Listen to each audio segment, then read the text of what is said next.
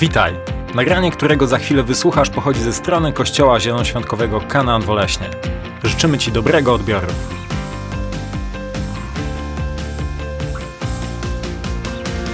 też do, do stworzenia jakby tej nowej serii kazań, którą zatytułowałem Ach ci ludzie. Ach ci ludzie, bo, bo to jest takie stwierdzenie, które bardzo, bardzo często pojawia się w moim życiu, chyba też z powodu zawodu. Pojawia się, ach, ach ci ludzie, tak? Znowu to, znowu ten to, ta tamto, to tamto, a oni nie, a ci tak. Po prostu, Panie Boże, można zwariować. Powiedziałem kiedyś do mojej żony, ja mówię, Krysia, wiesz co, ja nie wiem, czy ja mam problem, czy ci ludzie mają problem. Może powinienem pójść do psychiatry i on by mi powiedział.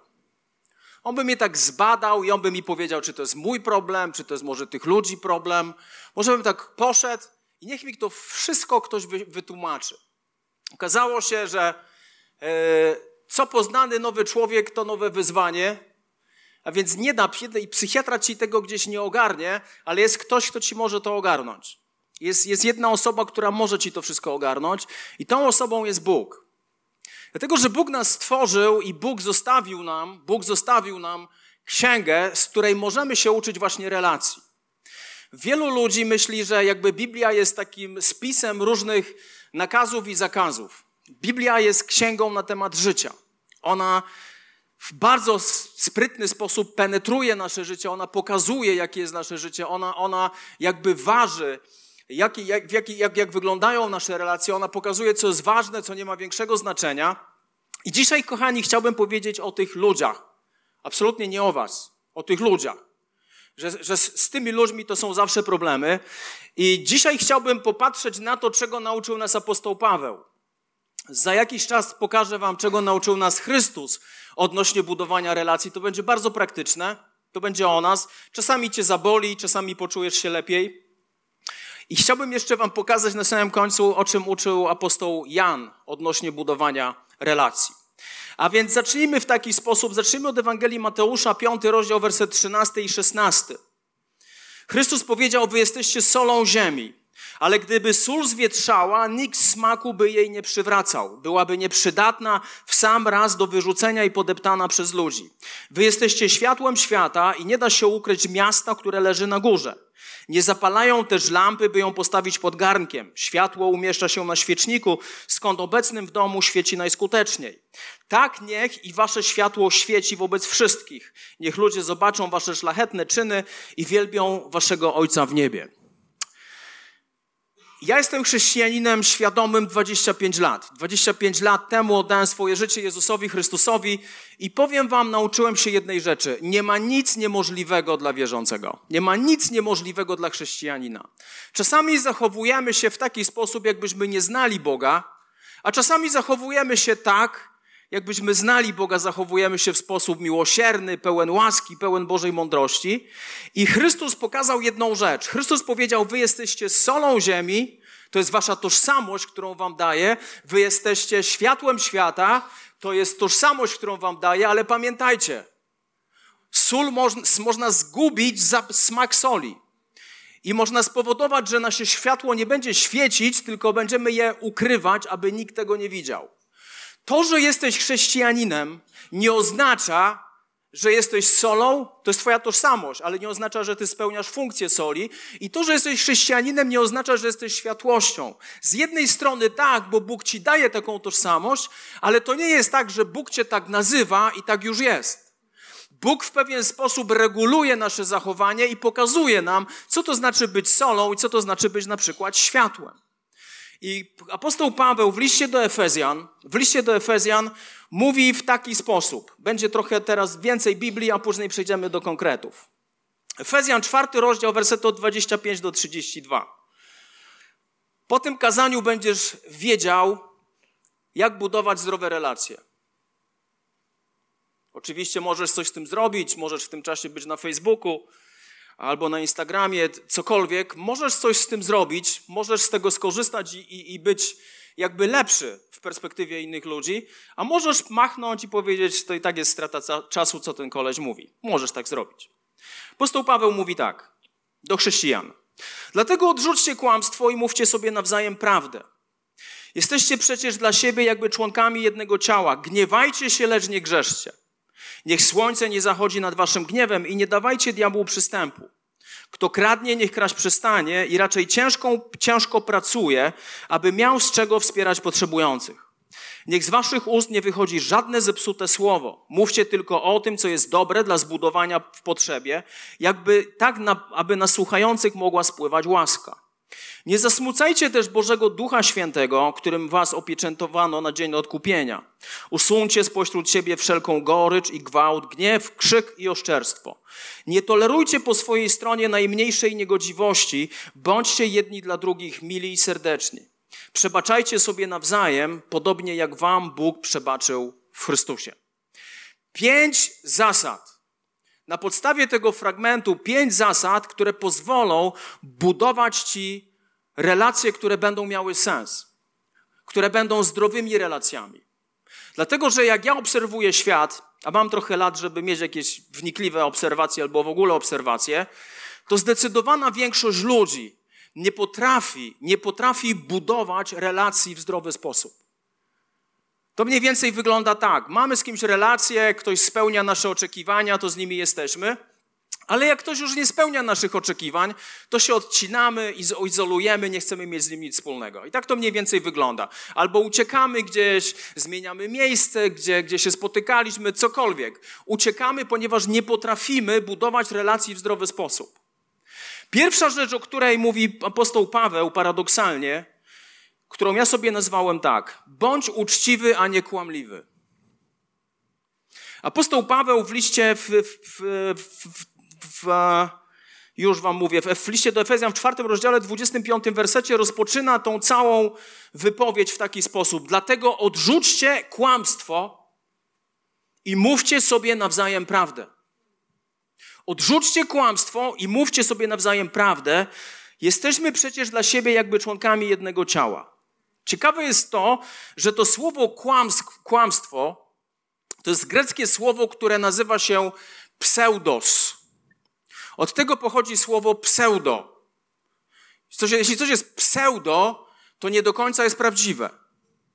Więc ktoś jest pseudo kibicem. Tak? To, to, to jak, zacznie, jak, zacznie, się mundial w Polsce, to, to okaże się, że ktoś jest Januszem futbolu, czyli jest pseudo kibicem, bo ktoś się nie zna.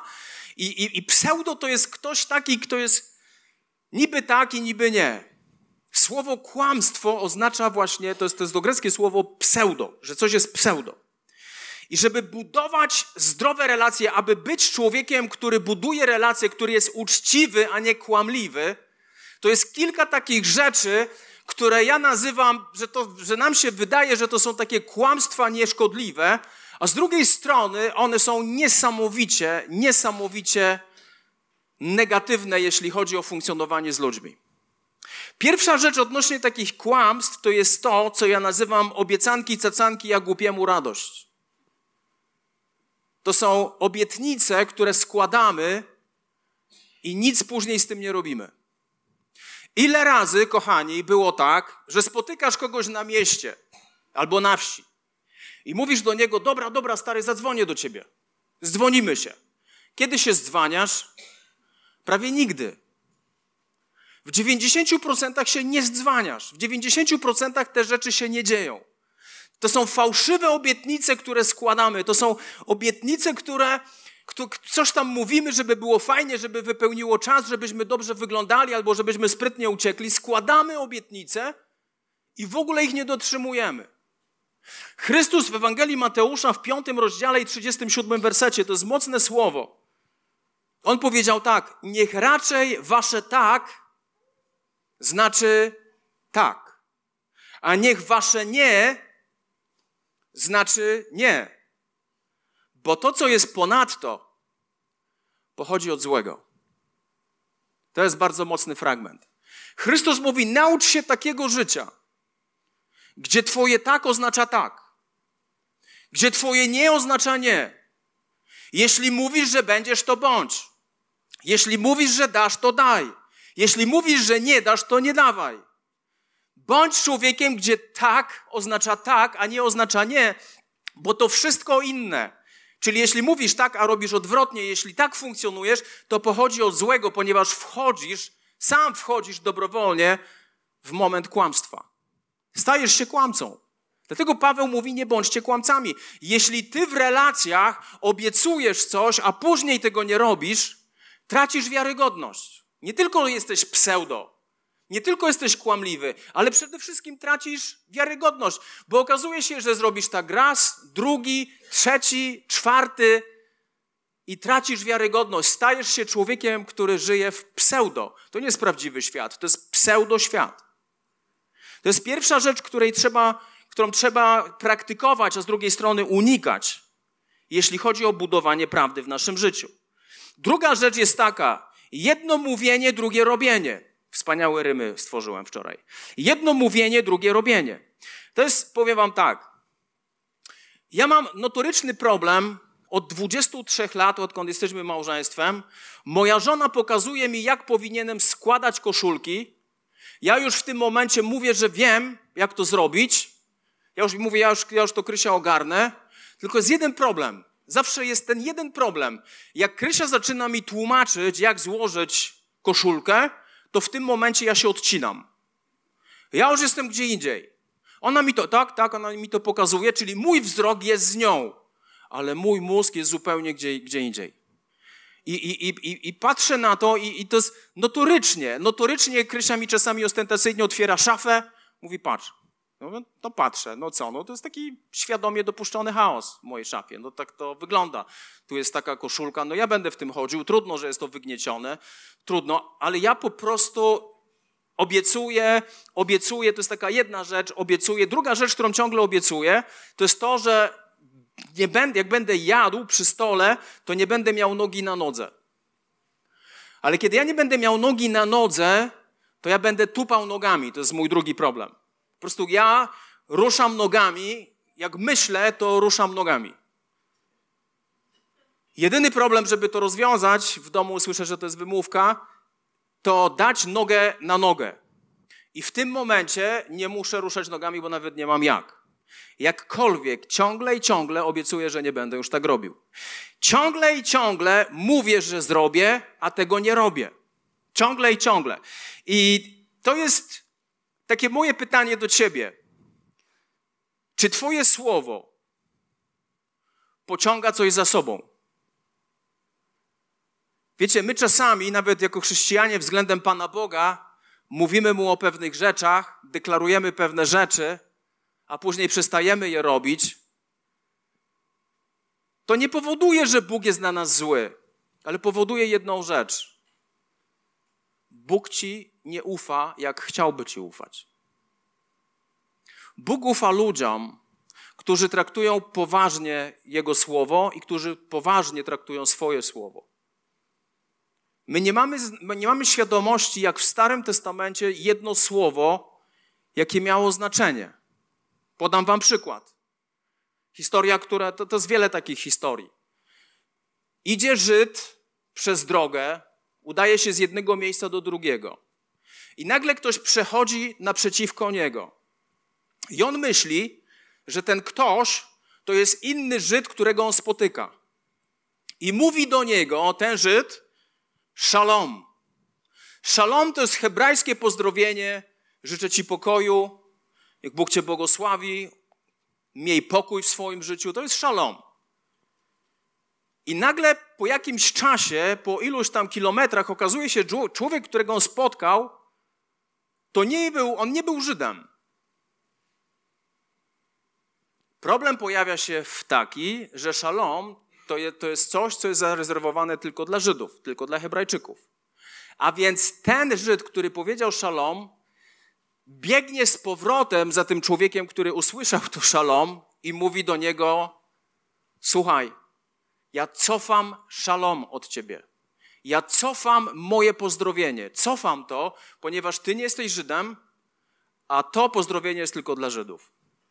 To wydaje się być śmieszne, a z drugiej strony pokazuje, jaką wagę ma ludzkie słowo. Bardziej jaką wagę miało ludzkie słowo. Wiecie, że to, że my podpisujemy teraz umowy, to nie jest coś, co istnieje od zawsze. Kiedyś wystarczyło słowo. Kiedyś wystarczyło słowo. Dzisiaj trzeba podpisać umowę. Dlatego, że słowo totalnie straciło swoje znaczenie. A więc po pierwsze obiecanki, cacanki, po drugie jedno mówisz, drugie robisz, wtedy jesteś kłamliwy. I trzecia rzecz, jeśli chodzi o kłamstwo, najbardziej poważna to jest twoje sekretne życie. To jest twoje sekretne życie. Pseudo jest najbardziej destruktywne, że my prowadzimy jedno życie, a drugim żyjemy. Prowadzisz jedno życie, a drugim żyjesz. Zadam ci kilka pytań. To będzie troszkę w kontekście małżeństw, a później już nie w kontekście małżeństw.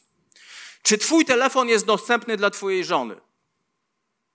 Czy twoja żona może wziąć w każdym momencie twój telefon? Z drugiej strony, idąc dalej, będąc konsekwentnym, czy twój telefon jest dostępny dla twojego męża? Czy on w każdej sytuacji, w każdej chwili może wziąć telefon, może wziąć telefon i sprawdzić, co się tam dzieje, może sprawdzić Twoje konwersacje, może sprawdzić, co Ty tam oglądasz, może sobie wszystko sprawdzić, czy tak jest, czy tak nie jest. Czy Twój telefon jest gorzej, jest dostępny dla Twoich dzieci? Mój Filip nie ma telefonu. On ma 12 lat za chwilę. Ja kiedyś usłyszałem od ludzi, którzy stworzyli Google'a. To jest poważna firma. To są ludzie bardzo często, którzy są multimilionerami. I był taki program na Netflixie dotyczący mediów społecznościowych, gdzie zadano pytanie temu człowiekowi, jeden ze współtwórców Google'a, zadano mu pytanie, kiedy twoje dziecko będzie miało telefon. I ten człowiek, właściciel, współwłaściciel Google'a mówi, moje dziecko będzie miało telefon w wieku 16 lat. Bo nauka pokazuje, że w tym momencie umysł dziecka jest przystosowany już do tego, aby móc przyjmować tak potężną liczbę informacji. To tak na marginesie. Czy Twój telefon jest dostępny dla Twojego dziecka? Czy tam nie ma czegoś, że Twoje dziecko, wow, to mój tata ogląda to, to moja mama ogląda to? Wow. Czy Twój telefon jest dostępny?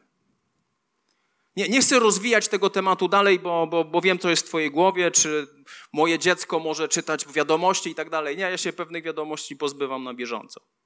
Czy Twoja żona wie o Twoich koleżankach, drogi mężu? Czy Twoja żona wie o Twoich koleżankach? Czy Twój mąż wie o Twoich kolegach, droga żono? Czy znacie swoje hasła? Czy znacie swoje hasła? Czy mówisz o innych to samo, co powiedziałbyś, gdyby o, co powiedziałbyś o nich, gdyby oni byli obok ciebie? Czy powiedziałbyś im to samo? Czy można z tobą rozmawiać szczerze, czy pewnych kwestii lepiej nie dotykać? Pseudo życie, sekretne życie, kłamliwe życie które pokazuje, że jesteś niewolnikiem, ponieważ musisz chować sekret w Twoim życiu, który sam sobie stworzyłeś. Takie życie prowadzi donikąd, ponieważ nie zbudujesz z drugim człowiekiem relacji, jeśli jesteś kłamliwy, jeśli jesteś pseudo, jeśli jesteś pseudo w swoich relacjach, jeśli obiecujesz, a tego nie robisz, jeśli jedno mówisz, a drugie robisz. Jeśli masz sekretne życie tak rozbudowane, że drżysz, aby ktoś tego nie dotknął, czy można z Tobą szczerze porozmawiać?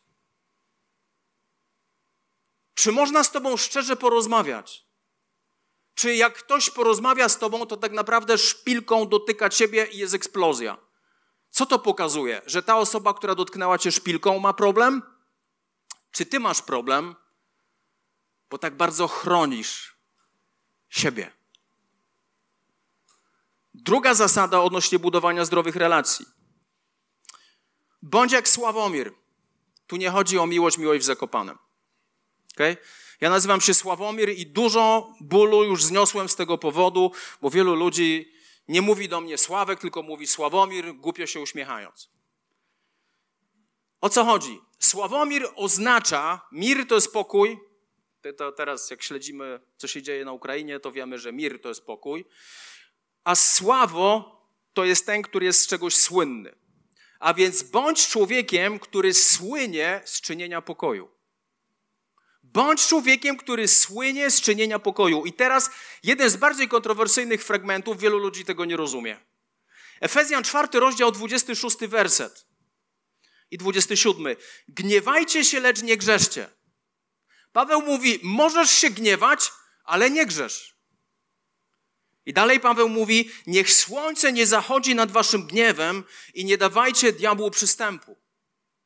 Dosyć ciekawy werset. Co on pokazuje? Widzimy czasami, że nawet Bóg czasami się gniewa.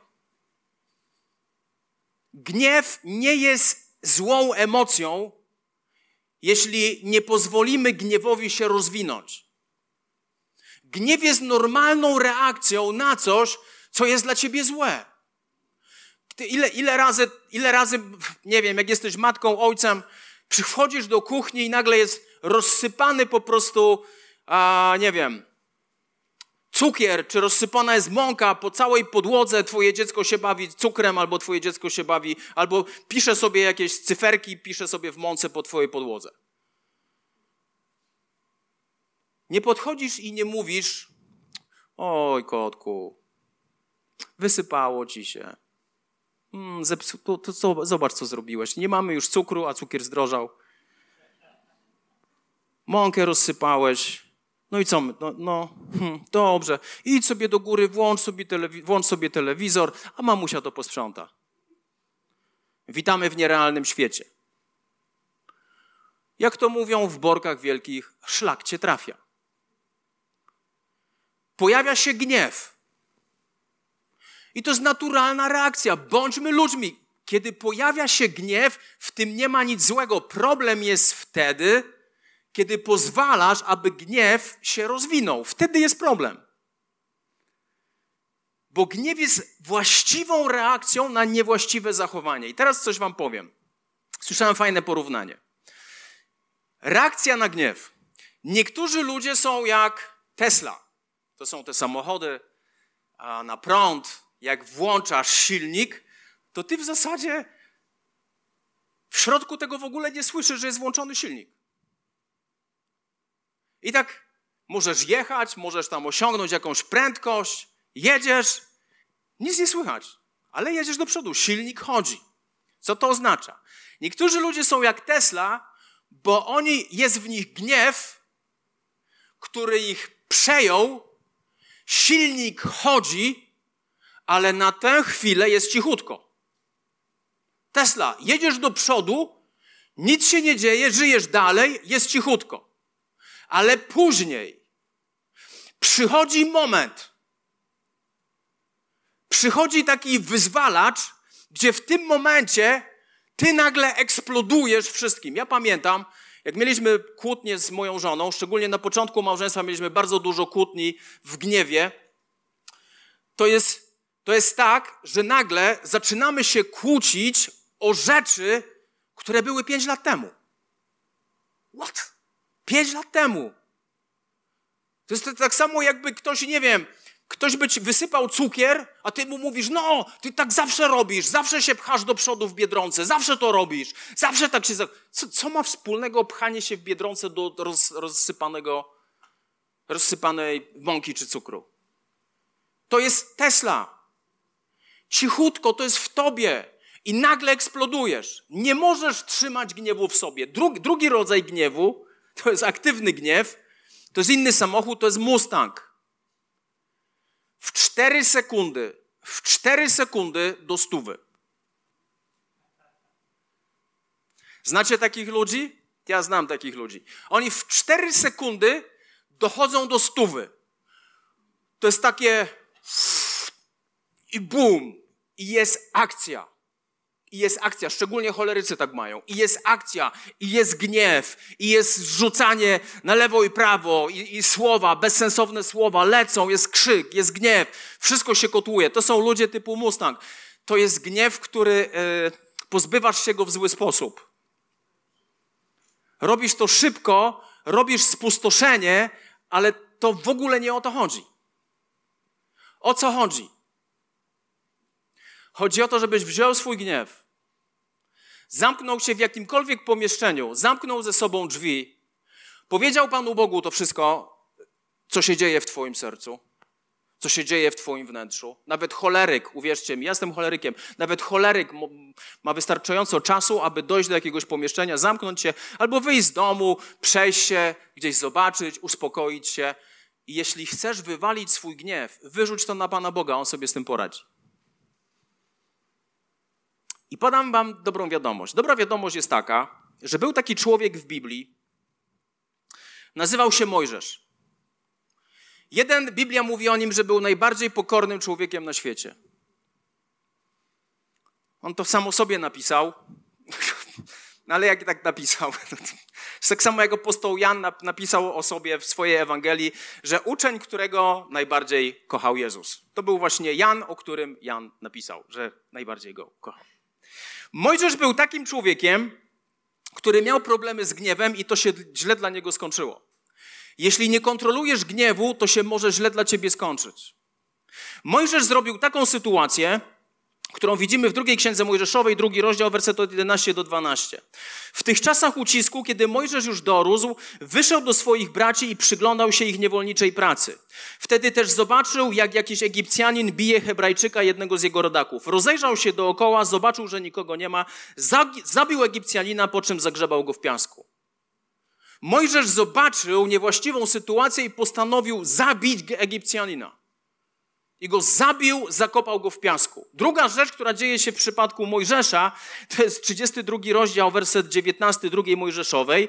Kiedy zaś znalazł się bliżej obozu, zobaczył cielca, którego zbudowali Izraelici i tańce. Wtedy Mojżesz zapłonął gniewem.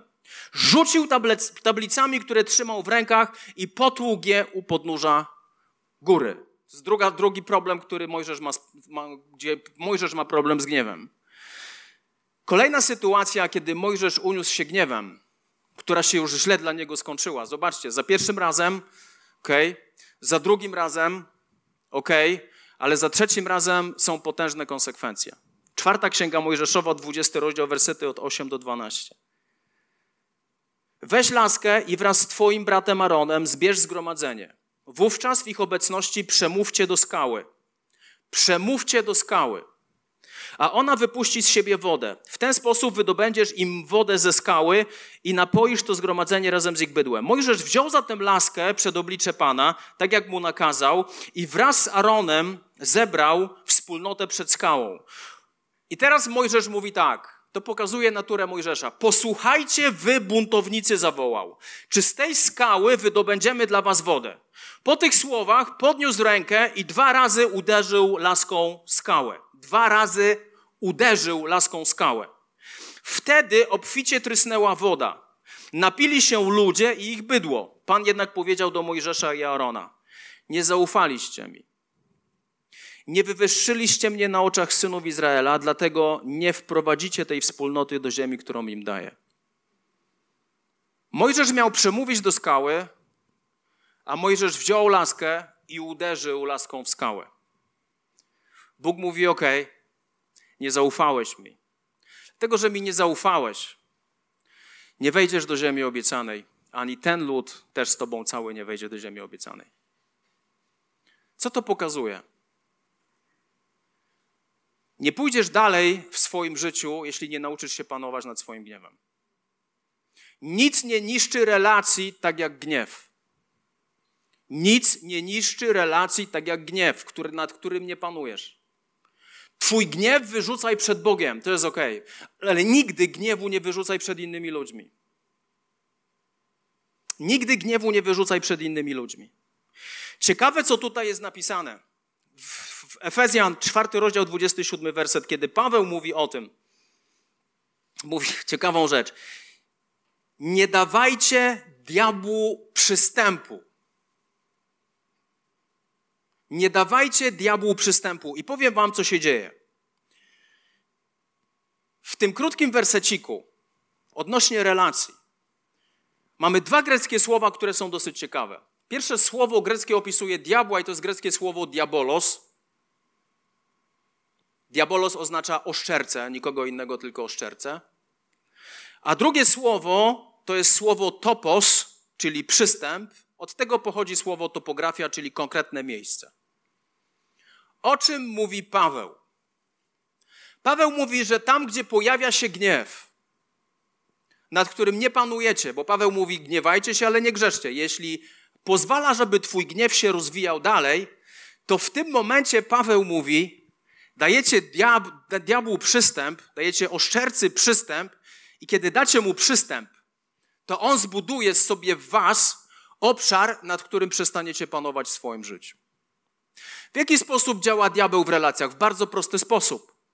Jeśli ty masz z kimś konflikt, jeśli pojawia się gniew, pojawia się oszczerca, oszczerca działa w taki sposób, że jednemu szepcze do głowy pewne rzeczy negatywne na temat tej drugiej osoby, a ta druga osoba też słyszy, jak diabeł do niej mówi pewne negatywne rzeczy na temat tej drugiej osoby. Czyli diabeł stoi z boku, a tutaj się kotłuje. To jest gniew, który nie został rozwiązany. To jest gniew, którym nie zarządziłeś. To jest gniew, któremu pozwoliłeś się rozwinąć. To otwiera drzwi diabłu. I teraz wam coś powiem. Jeśli nie zapanujesz nad gniewem w swoim życiu, to gniew doprowadzi cię do miejsca, gdzie pojawi się uraza w Twoim sercu. Pojawi się zranienie w Twoim sercu, że ta osoba zrobiła coś złego.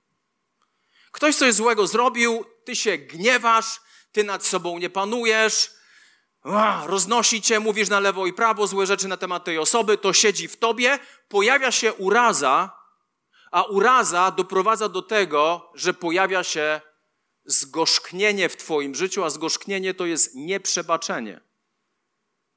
I teraz chcę ci coś powiedzieć bardzo, bardzo ważnego. Bo wiem, że niektórzy z nas mamy problem z nieprzebaczeniem.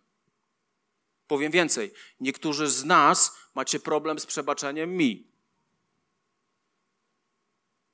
I to nie jest moja wina. To jest Twoja odpowiedzialność, dlatego że Ty będziesz ofiarą. Na czym to polega? Jeśli jest nieprzebaczenie w Twoim życiu, otworzyłeś tak mocno serce dla diabła, że on będzie siał spustoszenie w Twoim życiu. Dużo mówiłem Wam ostatnio o, o uzdrowieniu, dużo mówiłem Wam o tym, jak Bóg przez, jak byliśmy szczególnie na, e, na kongresie, ile dziesiąt widzieliśmy uzdrowień. Wiecie, co jest ciekawe? Że najczęstszą przyczyną braku uzdrowienia w życiu człowieka jest nieprzebaczenie. Kiedy otwierasz, kiedy otwierasz swoje serce poprzez nieprzebaczenie, jeśli otwierasz je diabłu, to diabeł sieje spustoszenie, sieje chaos w Twoim życiu. On cię ograbi i nagle będziesz widział jedną rzecz. Będziesz widział, że tracisz błogosławieństwo finansowe w swoim życiu, tracisz błogosławieństwo w relacjach z, z innymi ludźmi, tracisz błogosławieństwo zdrowia w swoim życiu, zaczyna się chaos. Dlatego, że otworzyłeś topos, otworzyłeś drzwi diabłu, on sobie zbudował miejsce, gdzie plądruje Twoje życie. Ja widzę to 25 lat w moim chrześcijaństwie, jak działa nieprzebaczenie. Był taki, były, były takie momenty w moim życiu, kiedy było nieprzebaczenie w moim sercu. Powiem Wam, widziałem, jak tracę, widziałem, jak jestem okradany, widziałem, że zamykałem oczy i widziałem tą osobę, z którą mam problem. Budziłem się rano, widziałem tą osobę, z którą mam problem. To mnie po prostu przejęło. To mnie po prostu totalnie przejęło, bo nieprzebaczenie przejmie całe Twoje życie, da dostęp diabłu do Twojego życia i Cię wykończy. Nie będę Was straszył, bo to nie o to chodzi. Ale widziałem ludzi, którzy poumierali z powodu nieprzebaczenia. Bóg nie będzie uzdrawiał Twojego życia, jeśli w Twoim życiu jest nieprzebaczenie. Bóg nie będzie błogosławił życia, w którym jest nieprzebaczenie. Jakiekolwiek nieprzebaczenie za, zamyka niebo nad Tobą. Zaufajcie mi, ja to obserwuję od 25 lat. Widziałem ludzi, którzy żyli w nieprzebaczeniu i tracili tak wiele. Tracili tak wiele, poważnie chorowali. Tracili wszystko, co budowali przez lata. Nieprzebaczenie cię zabije. Ty jesteś jedyną ofiarą nieprzebaczenia. Wiecie, wiecie, co jest śmieszne w nieprzebaczeniu? Że jak masz problem ze mną, to ty mi nie przebaczasz, ty mi nie przebaczasz i w sytuacji, kiedy ty mi nie przebaczasz, myślisz, że twoje nieprzebaczenie wytworzy mi krzywdę.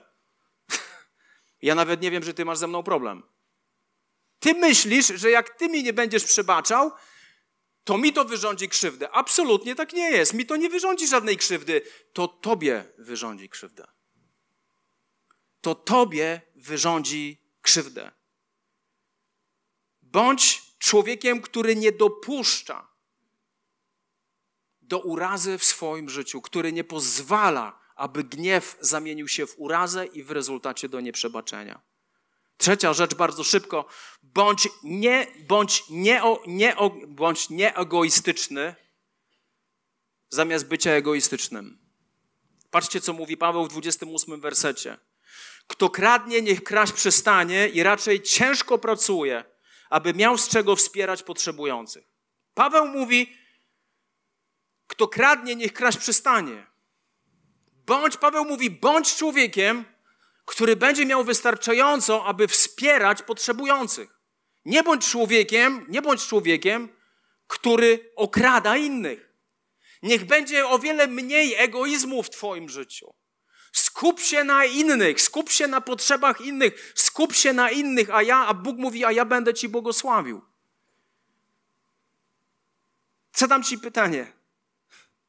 Na, czy, za, czy zachęcasz kogokolwiek w Twoim życiu regularnie? Kiedy ktoś słyszał z Twoich ust jakąś zachętę? Ładnie wyglądasz. Kocham Cię.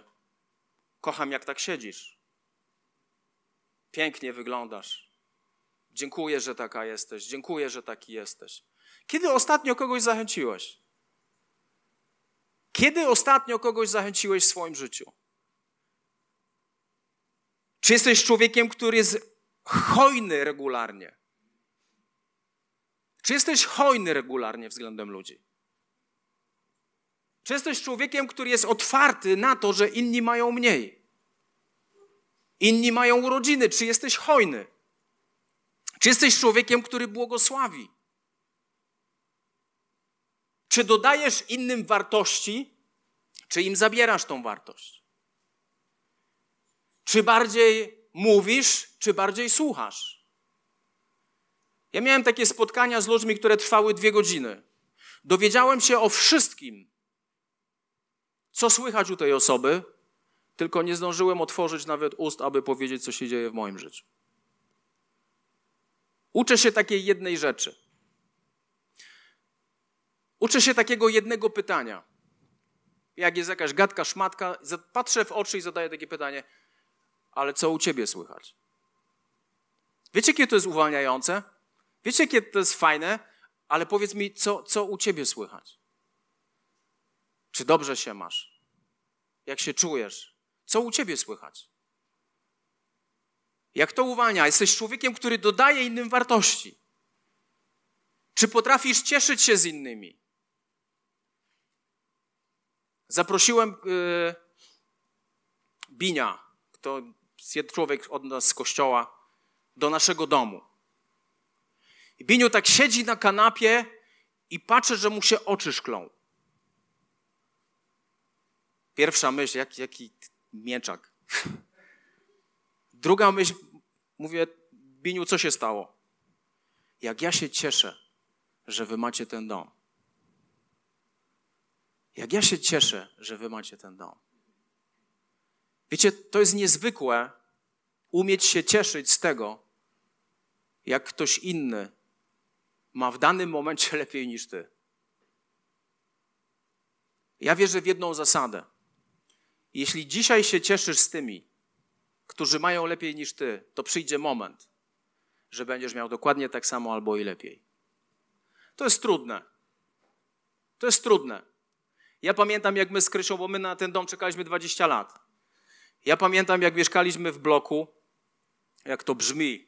Trzy miesiące temu mieszkaliśmy w bloku.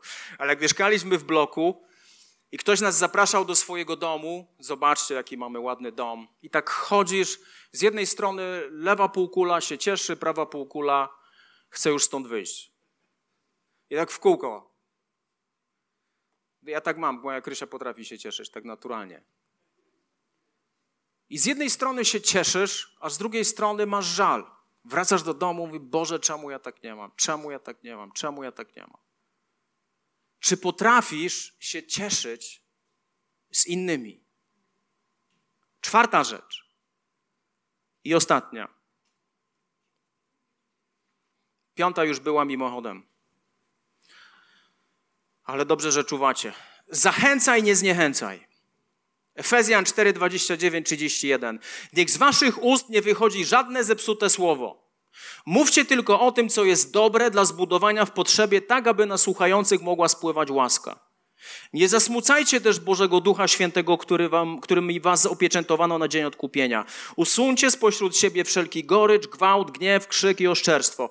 Nie tolerujcie po swojej stronie najmniejszej niegodziwości.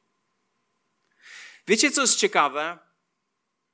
Ja skracam to wszystko, żebyśmy szybciej stąd wyszli. Ciekawe jest to, że to, co wychodzi z naszego języka, pokazuje stan naszego serca. To, co my mówimy, pokazuje stan naszego serca. To pokazuje stan naszego serca. Tu nie chodzi o to, żebyś ty teraz walczył ze swoimi słowami. Tu chodzi o to, żebyś popatrzył na swoje wnętrze. Dlatego, że korzeń problemu języka, korzeń jest w naszym sercu. I coś Wam powiem. Sarkazm to jest coś, z czym ja walczę. Kiedyś to, to tak jest. W Australii, jeśli jesteś sarkastyczny, to jest to zaleta. W Anglii bez sarkazmu to w ogóle nie da się żyć. A w Stanach Zjednoczonych, jak jesteś sarkastyczny, to wszyscy widzą, że masz problem. Wszyscy to widzą, że masz problem emocjonalny ze sobą. Ja patrząc krytycznie na siebie, to powiem wam, czym jest sarkazm. Skąd pochodzi sarkazm? Sarkazm to jest inteligentna osłona przed szczerą rozmową. To jest inteligentna osłona i ochrona przed szczerą rozmową. Jeśli ktoś jest sarkastyczny względem ciebie, tak cały czas on się chroni, aby, aby on tylko szczerze nie porozmawiał z tobą. Wiecie, ja wiem, że bycie sarkastycznym wymaga tego, że trzeba być bystrym. Ale Hitler też był bystry. To nie usprawiedliwia grzechu sarkazmu w żaden sposób. Sarkazm to jest nic innego, jak popatrzysz na korzeń tego, to jest inteligentna osłona przed szczerą rozmową. Ciągle takie, wiecie, takie gadki, które możemy uskuteczniać, które są sarkastyczne, one, one z zewnątrz są bardzo takie wow, ale wow, jakie to było bystre, jakie to było fajne, jakie to było bystre, jakie to było super, ale de facto chronisz się przed szczerą rozmową. To jest sarkazm. Kiedy krytykujesz innych, wiecie co się dzieje w naszym sercu? Kiedy ty krytykujesz innych, kiedy słowa krytycyzmu lecą w twoją stronę, w stronę innych, z twoich ust. To spostrzeganie siebie jako lepszego od innych. Tylko ludzie pyszni lekko krytykują. Bo oni myślą, że są lepsi. Oni myślą, że są lepsi. Kiedy krytykujesz, myślisz, że jesteś lepszy, że ktoś musi dorosnąć jeszcze do ciebie, że ktoś czegoś nie rozumie, on musi dorosnąć. I ty krytykujesz. Pokazujesz stan swojego serca. Kiedy pomniejszasz innych, co, gdzie tu jest problem? Wywyższasz siebie, pokazujesz, że rywalizujesz i pokazujesz, że zazdrościsz. Kiedy ciągle pomniejszasz innych.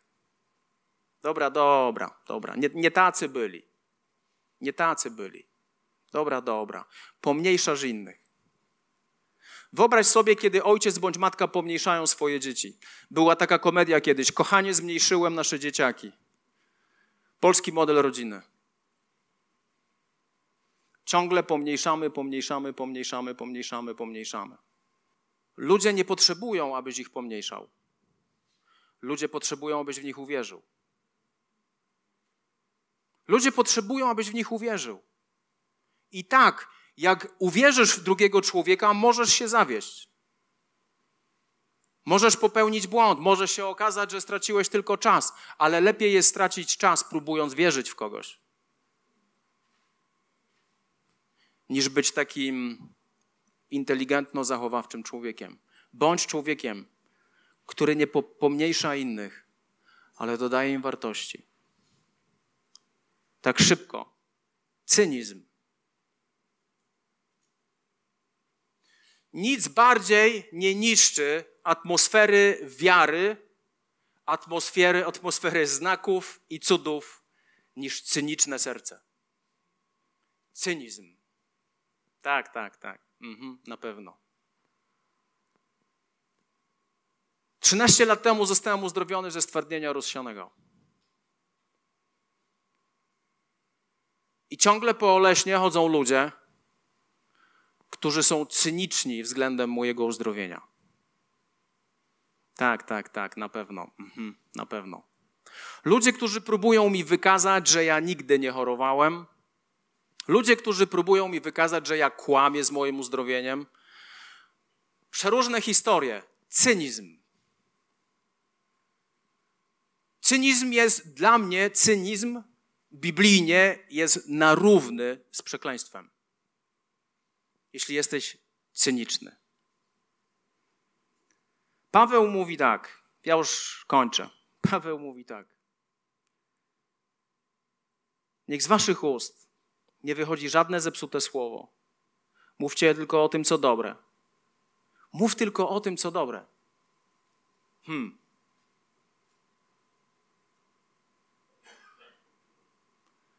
Zrób sobie dzisiaj test. Mów tylko o tym, co dobre. Zauważysz, jaki procent waszych rozmów, twoich rozmów zajmuje krytyka. Mów tylko o tym, co dobre. Dzisiaj. Zobaczysz, jaki procent czasu zajmuje krytykowanie innych. Zajmuje osądzanie innych. Zajmuje negatywny świat. Mów tylko o tym, co dobre. dla zbudowania w potrzebie, tak aby na słuchających mogła spływać łaska. I ostatnia rzecz jest ciekawa. Nie zasmucajcie Ducha Świętego. Powiem Ci, co najbardziej zasmuca Ducha Świętego. Paweł w Efezjan, czwarty rozdział, wersety 25-32 mówi cały czas, mówi na temat relacji. W tych relacjach Paweł mówi: Nie zasmucajcie Ducha Świętego. Wiesz, co zasmuca Ducha Świętego? Niewłaściwe relacje. Ducha Świętego zasmucają niewłaściwe słowa. Ducha Świętego zasmuca sarkazm, cynizm, osąd, krytykanstwo, wywyższanie się nad innymi, to zasmuca Ducha Świętego. Greckie słowo określające Ducha Świętego w Ewangelii Mateusza, kiedy Duch Święty w postaci gołębicy stąpił na ramię Chrystusa, to jest słowo, które określa specyficzny rodzaj gołębia. Tym gołębiem jest synogorlica. I ta synogorlica Kiedy czaśniesz drzwiami, to ten rodzaj gołębia od razu ucieka, jest spłoszony. Ten rodzaj gołębia jest płoszony przez jakikolwiek krzyk, jakikolwiek hałas, jakiekolwiek niepotrzebne słowa, niepotrzebne krzyki, niepotrzebny gniew. To zasmuca Ducha Świętego. Początkiem do relacji z Duchem Świętym jest nauczyć się kochać to, co Duch Święty kocha, czyli drugiego człowieka, czyli Ciebie i mnie. Jesteś mi winien to, że musisz mnie kochać. Ja jestem Ci winien tego, że muszę Cię kochać. Ja jestem Ci winien tego, że moje obietnice muszą być tak I tak, i nie, i nie. Moje obietnice są warte, moje, moje, moje, jestem winien Ci to, aby być człowiekiem, który, który nie tylko mówi, ale przede wszystkim tak żyje. Jestem Ci winien tego, aby Ci przebaczać za każdym razem, kiedy mam powód, aby Ci przebaczyć. Aby nie krzyczeć, aby nie osądzać, aby nie krytykować. Dzisiaj moja Madzia wyszła tutaj i zaprosiła na ślub swój. A ja tak siedzę, bo ja się ciągle czuję, jakby miał 30 lat. Co więcej, ja wyglądam, jakby miał 30 lat. Wszyscy, wszyscy mi to mówią w Polsce, tutaj w Oleśnie już za dużo wiedzą. I kiedy ona zaprasza na ślub, to ja w tym momencie widzę, że ja się starzeję. Ja mówię, no Sławek, stary już jesteś. Pocieszające jest to, że twoja żona jest rok starsza od ciebie. Sarkazm beznadziejny.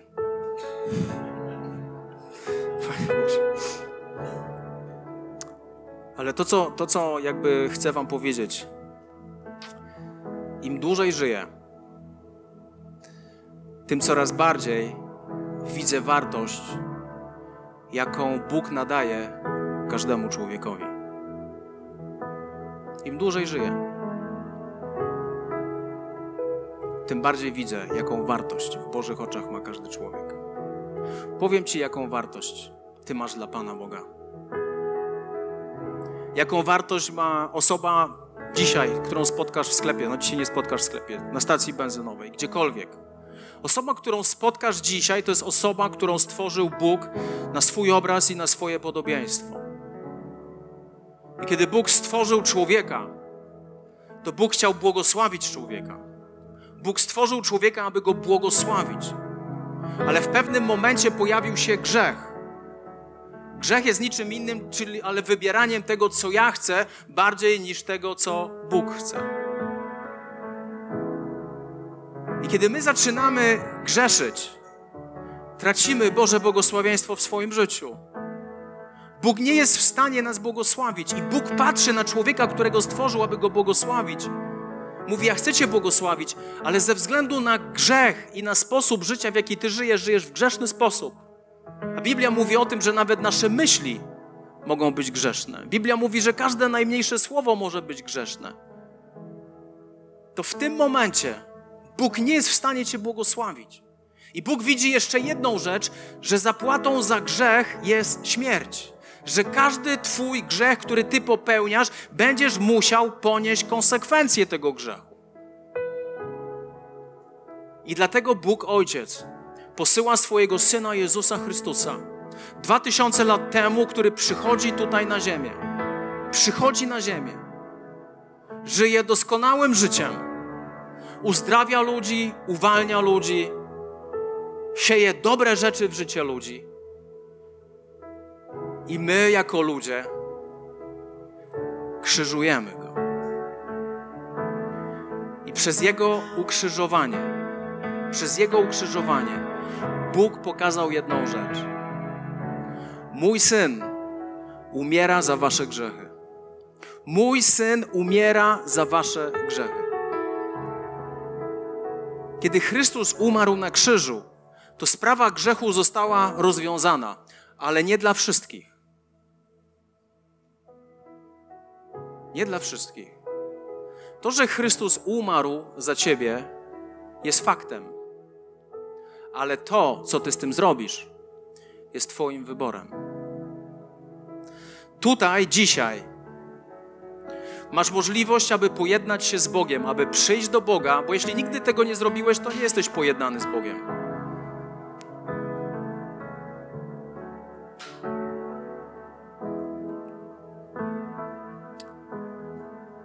Masz możliwość pojednać się z Bogiem.